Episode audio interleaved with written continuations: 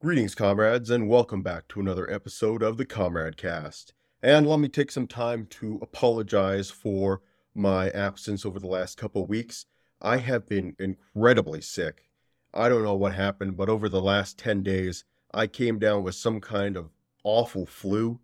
And it was like a bunch of like weird symptoms all mixed together. Like I had a horrible cough, sore throat, fever, and chills, combined with like nausea and constant aching, just a whole bunch of weird things and total like brain fog, like absolute complete brain fog, barely able to bring coherent thoughts together in my own head. I thought for sure it was a COVID strain or something because I still have lost my sense of smell, still can barely smell anything. But I took a, a, test and it said it was negative, so I guess it wasn't COVID. Either way, it just completely dumpstered me for the last week and a bit there and I'm still not quite 100% recovered. I don't know if you guys can tell. Uh, I'm still a little bit congested, still got a little bit of a sore throat and a cough that just won't go away. But I'm now well enough to get my sorry ass in front of a camera so we can finally continue the podcast. But unfortunately, it's that time of year, the time of year where I'm convinced it's thanks to my kids. We'll get sick at least once a month, or me or my wife will get sick at least once a month until April. But to this year, eh, the sixth season decided to start off with a bang, at least for me. So there's a lot I want to get to in this episode. I don't know how far I'm going to get. I'm not going to promise a double header because every time I promise something like that, for whatever reason, I'm just not able to get it across the finish line. I had a whole episode that I planned, shot, everything, but I didn't edit it because I was just getting sick at the time when it was time to sit down and edit. And I'm like sitting there staring at my editing program, and my head is just swirling all these weird, crazy thoughts. And I'm like, I have no idea what the fuck I'm doing. I can't do this right now. This so this episode is going to be by and large salvaging most of what I can from that episode. But let's start off with the main topic that I had wanted to do and that I had originally done the previous episode on, which is specifically about AI. And during the time when I had shot that episode, we had that whole big drama with Sam Altman being fired and then rehired at uh, OpenAI. And we're going to talk a little bit about the aftermath of that. Go over now that we have some of the more details, we might be able to parse a little bit deeper into what happened. But I think AI is a very important and emerging technology, and I've been really wanting to talk about it sort of vis-a-vis a lot of the other topics we talk about on the show. So without further ado, let's get right into it and let's start talking about AI. And when I came up with this particular uh, topic for this episode, I was going over my worldview and how I see things happening over the next uh, couple decades or so. And I've laid out this to you guys before, but it's good to go over exactly how I see the world, what I think is going to happen, and how can we adapt to that? And in the case that we're going to talk about right now what are some things that i think can disrupt this process that i see unfolding before us? So the very core of my worldview and my belief is that effectively the revolution quote unquote is coming. Whether you want it to or not it is coming. But i've talked with a lot of people and they say, well, I'm more of a reformist kind of guy. I'm not really a revolutionary kind of guy like you. And I'm like, I, the point I want to stress is that it's not like I want the revolution to happen. It's more me looking into the future and seeing that the status quo can't deal with a lot of the issues that are currently here and the ones that are going to be coming up in the future. The status quo is just not capable of dealing with them. And as a result, there is going to be a quote unquote revolution. And specifically here, I talk about some sort of massive upheaval and societal and or governmental change. So there is going to be a massive change in the way status quo society is run and I personally believe that will happen at the moment where capitalism no longer is able to achieve infinite growth. And this is a very classic Marxist critique of capitalism in and of itself is that without infinite growth, capitalism cannot sustain itself. And the reason capitalism needs infinite growth is because that growth is where your profit comes from. But in order to generate more and more of this profit, effectively what companies have to do is stimulate overconsumption. Because if people just bought the amount of food that they needed, the amount of electronics that they needed, the amount of uh, clothes that they needed, capitalism would effectively fall apart, right? The system needs to find ways in order to stimulate your consumption in order to keep that profit going. And that overconsumption obviously causes a lot of issues in our society, such as obesity, for one. Things like environmental problems are obviously caused by huge overconsumption.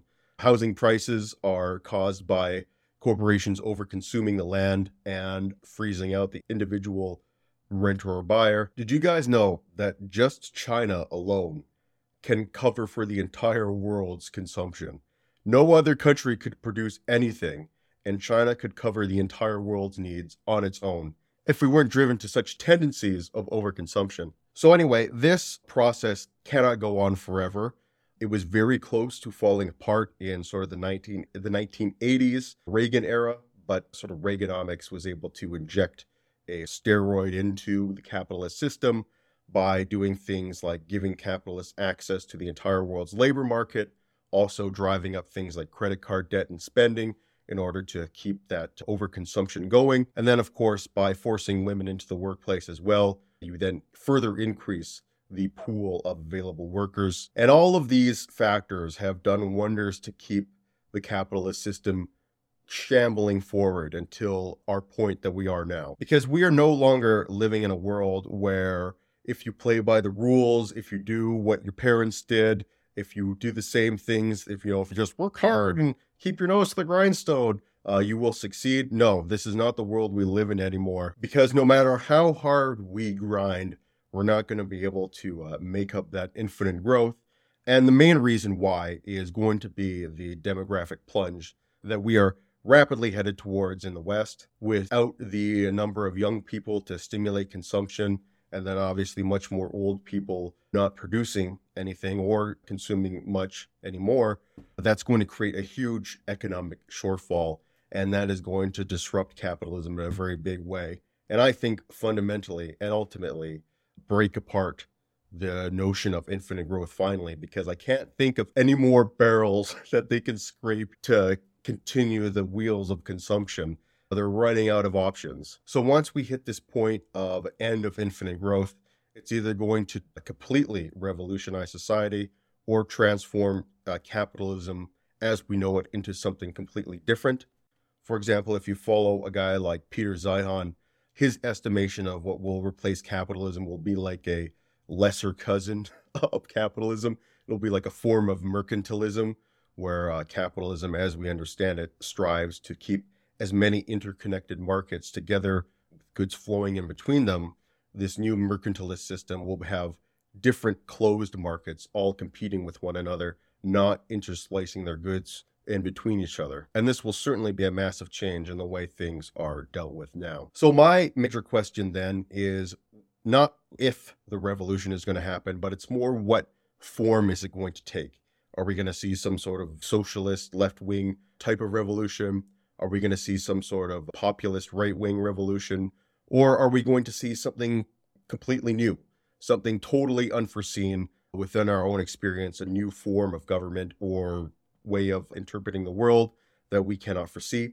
I have no idea. So, anyway, I was examining this uh, thought process in my head and trying to figure out like what are some things that could actually disrupt it and potentially keep the capitalist system moving forward and shambling forward for a little while longer. And the only thing I can think of is an AI revolution. And the reason that this will save capitalism is because it will decouple production from consumption in a way that the human economy has never experienced previously. So what do I mean by this? Well, and, and I should also be specific. When I talk about AI, I also mean AI plus automation, right? These two technologies working together. So the reason is if you remove the human element of production, then of course you no longer have to pay the humans, right? You no longer have to pay them for their labor and then you have replaced them with some sort of theoretical machine that has infinite labor, can never needs to sleep, can always be producing. But by taking humans out of that side of the equation, then now you no longer have any reason to continually stimulate overconsumption because you can just easily adjust the AI's labor output to whatever the consumption of the population is. It's not like with humans, right? That if you want to downsize your business, first off, there's no reason you do that unless you're in dire straits type of thing. Second off, even if you want to do that, now you have to remove employees and ruin their lives in the process. So it obviously ends up being a lot harder to do with humans versus where if you just had AI running your business or or producing your product or whatever, you can effectively like twin, twiddle the knob up and down to match whatever the current rate of consumption is, which obviously it might be necessary if we no longer have humans able to work conventional jobs and gain conventional incomes and actually be able to purchase the goods produced. My point here is that it would completely change the equation, right? We'd have to rewrite the entire human economy to account for the fact that AI and automation is now a prevalent part of our lives. And this will obviously have some extreme growing pains in the short term, although I think in the medium, medium and long term, once we get through it, it will be, if we did have this AI revolution, once we got through it to the other end, it would be a vast improvement in all of our quality of lives. And this is part of the reason why I'm a big AI proponent. Obviously, I talk with a lot of people who are left leaning and they tend to be a lot more skeptical of AI, mainly worried about the potential to automate workers out of a job, out of um, various positions. And I obviously understand the sentiment and the fear. The thing is that I see in the future that once we push through these growing pains of uh, automating out a lot of jobs, uh, once we push through these growing pains, there is definitely a much better future on the other side of it. I remember when self checkouts became a big thing and a lot of left wing people talked to would be like, I'm not going to a self checkout because it takes away a job from a real human being. And my thinking was always this is not defending the revolution, right? This is not bringing about socialism, is making sure everybody has a job, bagging groceries, right? Defending these kind of like low tier jobs that I would say automatically alienate you and exploit you anyway.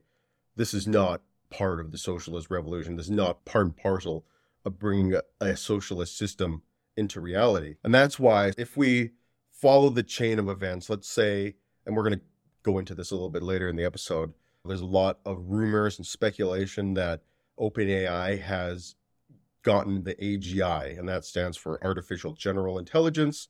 And as you guys probably know, that means AI that is indistinguishable effectively from human intelligence. So there is uh, a theory and there's speculation that OpenAI has already achieved this milestone. And let's just say we achieve it and it comes into fruition. We're going to enter a system, what I call AGI capitalism, which I discussed before, where the whole production and uh, consumption curve have to readjust everything to an AI driven world but the reason why I push for AI advancement so hard is what will happen after the AGI capitalism stage. This is where you actually get to what I would call Star Trek utopian socialism, right? Where you have a society where resources are infinite. There's no need for anybody to struggle to survive, to get food, to have a roof over their head, to have a quality of life that has high amounts of dignity. I believe that AGI will help push us into that sort of utopian era more than any other technology, except for maybe something like fusion energy or some sort of very advanced solar breakthrough, some sort of energy breakthrough. I think more than anything, those two technologies would drive us towards that kind of Star Trek utopian socialism. So that's why when people ask me, well, as socialist, as a left wing guy, what is your feeling on automation? My feeling is always just let it happen because it's going to suck in the short term, but in the long term, it's going to bring us a lot closer to that socialist vision, to that socialist utopia than anything else out there. So there you go. That kind of encapsulates my thoughts on AI and what brought me to think about this episode idea, which is again things that can disrupt what I see as the flow of uh, events moving forward. So without further ado, now I want to jump back a little bit. Let's go back in time and I want to talk about a lot of this shakeup and disruption at OpenAI. This is a company which I have been following very closely for quite some time.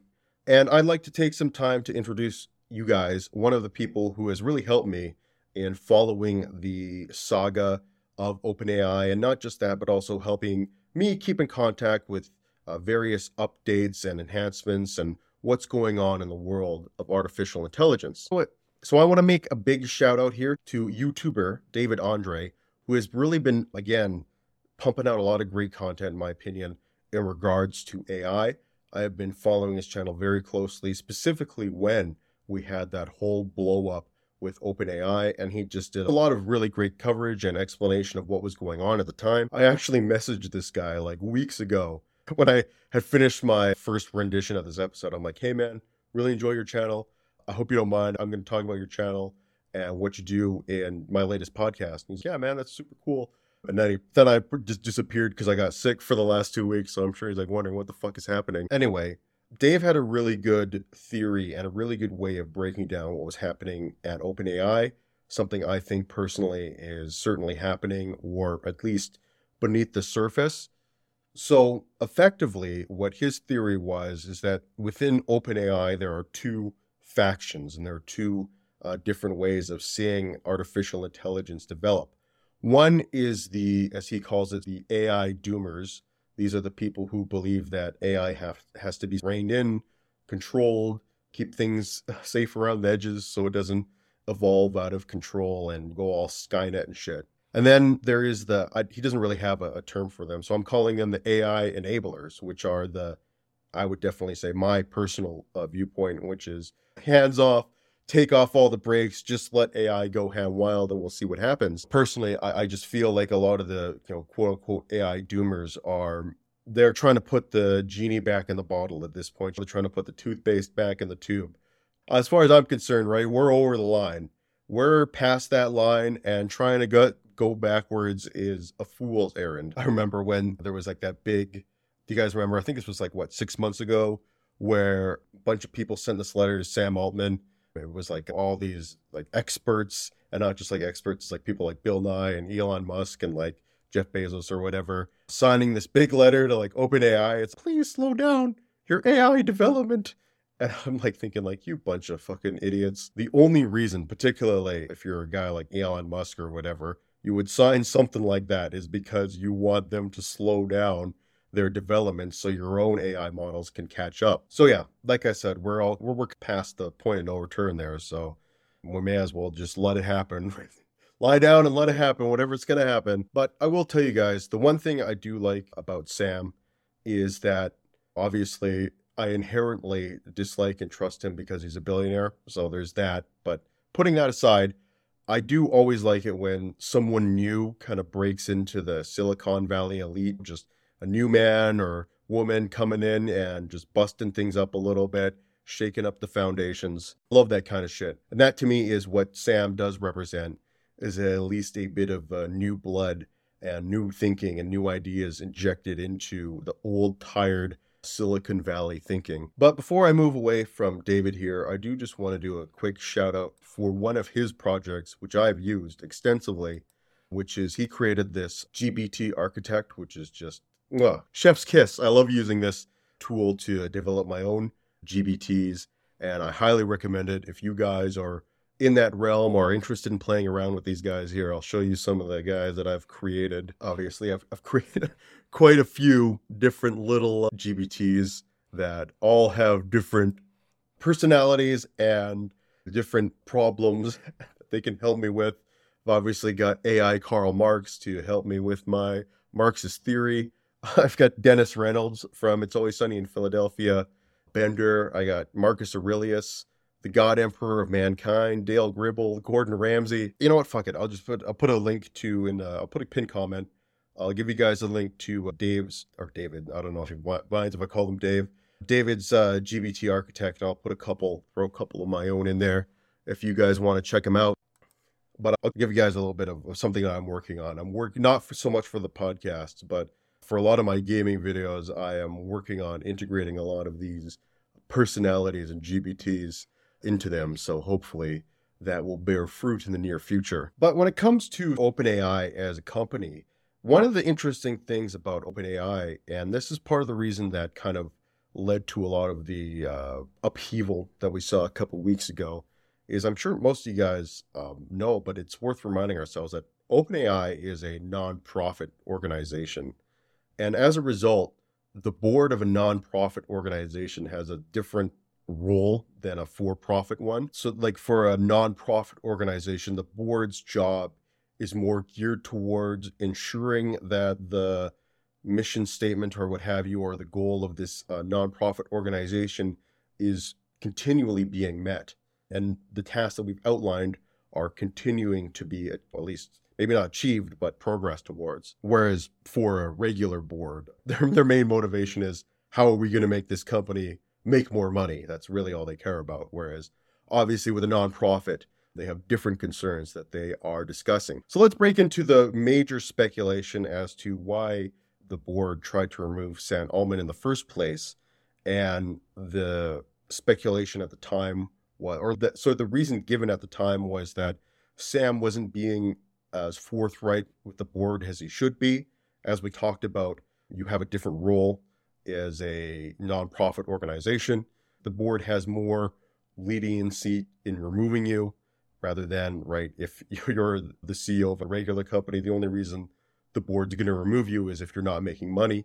Here, supposedly, Sam was not being forthright in terms of what he was uh, getting his teams to work on or research. And most people speculate that whatever they were working on is this new type of AI, which they're just calling Q star. So far, we really don't know much about it. All that they've really announced is like the name and some very vague details. But there is a lot of speculation that this Q star, whatever it is, like the next iteration of AI. Some people are even saying like this is the AGI. This is it's here now. I'm not that optimistic quite yet. I'll definitely hold my judgment for when we actually get our hands on this Q star, whatever the hell it is. But Q star does continue weeks later to be wrapped in a lot of mystery, and we really don't know what it is or how it's going to impact us or what its functionality could consist of. So, yeah, speculation is Sam isn't telling the board about his research into this Q star, not telling them how powerful it is. They find out and they get rid of him. So let me introduce you to one of the key players here. This fella here, Ilya Sutskever, was one of the key ousters and or one of the key architects in Sam's ouster. I believe now he is no longer a member of the board. I think he was canned as, as part of the counter coup and retaking the board, as, as Sam uh, demonstrated a couple days later. But this guy is apparently one of the really big AI doomers, quote unquote. Supposedly he has like he's kind of like a little ooh, like a little weird. He apparently has a AI effigy or something like that he created in his office, and then uh, this was supposed to represent the AI, an AI effigy that had turned against mankind or something like that, or decided to turn against us. And uh, then he like burned it in his office or something like that. So a weird dude, uh, from all accounts. And my thinking is that he was one of the big uh, architects because he was worried again that whatever that Sam had been working on had become too powerful or too close to AGI and thus compromised the board's goal and ended up getting rid of him or attempting to get rid of him. So there we have it. We have the saga of OpenAI. At least as far as we know, that's the best explanation for what happened. That Sam was not being forthright in some of the capabilities of his latest research project. So he ended up getting fired, which obviously didn't end well. One of the things we forgot to mention is Microsoft stepping in basically and being like, what the hell are you guys doing?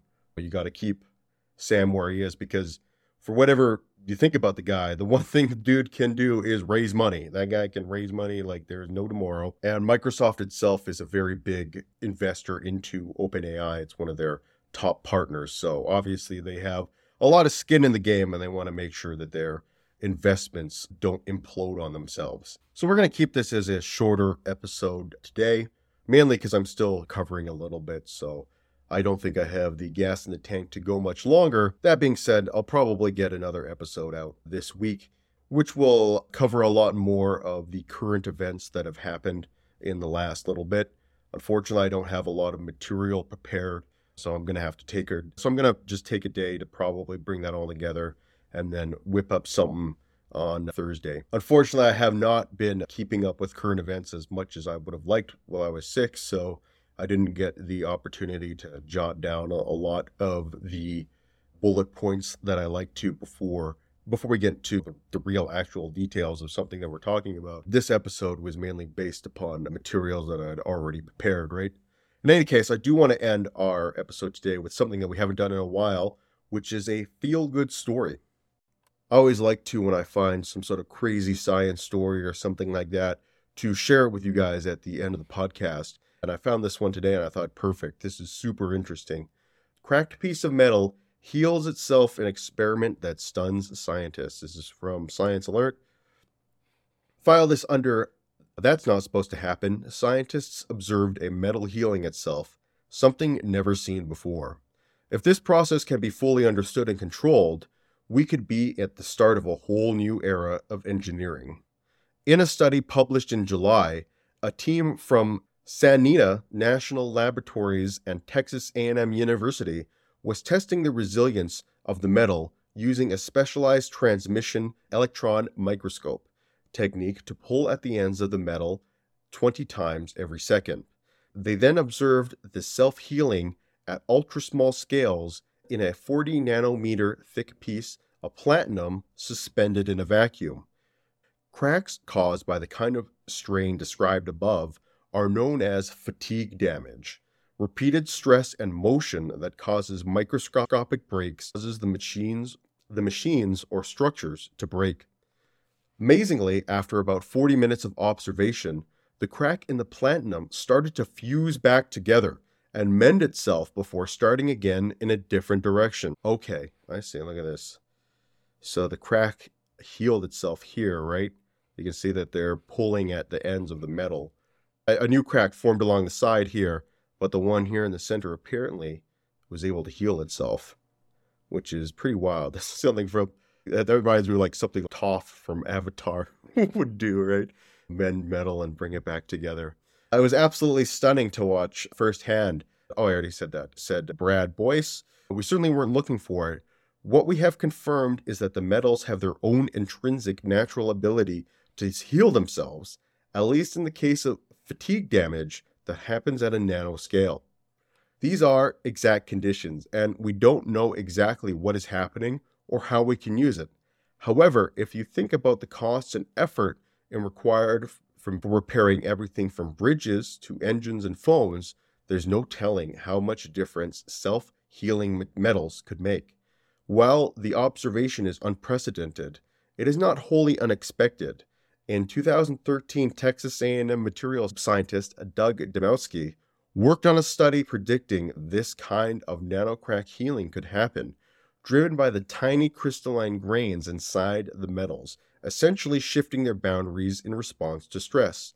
Dmowski also worked on his latest study using upgraded computer models to show that his decade old theories about self healing behavior at a nanoscale matched what was happening here.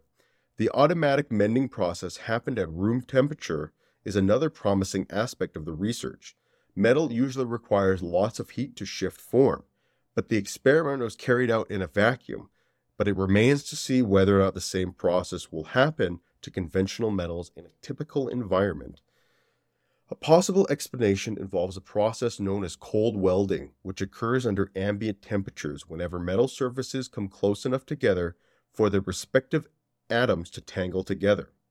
Typically, thin layers of air or contaminants will interfere with the process. In environments like the vacuum of space, pure metals can be forced close enough to literally stick together. My hope is that this finding will encourage material researchers to consider that under the right circumstances, materials can do things that we never expected. So there you go. Again, really cool and interesting story here. The idea that, at least at small levels, that you can have metal somehow be able to repair itself.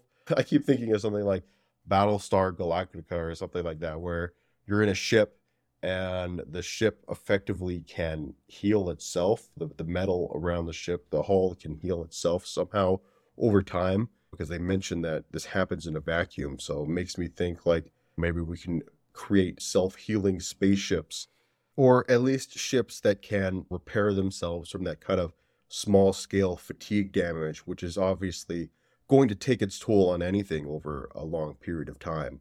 But if you could mitigate that effectively, you can eliminate the need for any type of maintenance, which would be incredible. Anyway, just a fascinating little tidbit I thought I'd leave you guys with. With that, that will bring us to the end of this show for now. I know it was a little bit shorter, like I said, hoping to get another one out this week, but I won't promise anything. But yeah, just trying to get back on that horse, trying to get back at the normal kind of grind set, getting videos and shows out every week unfortunately, that that sickness, guys, man, oh, it took a lot out of me. And I'm just happy to be feeling relatively normal, right? Just happy to be 70% normal because I'm, I'm sure you guys know, like when you're sick, you miss just feeling normal so much.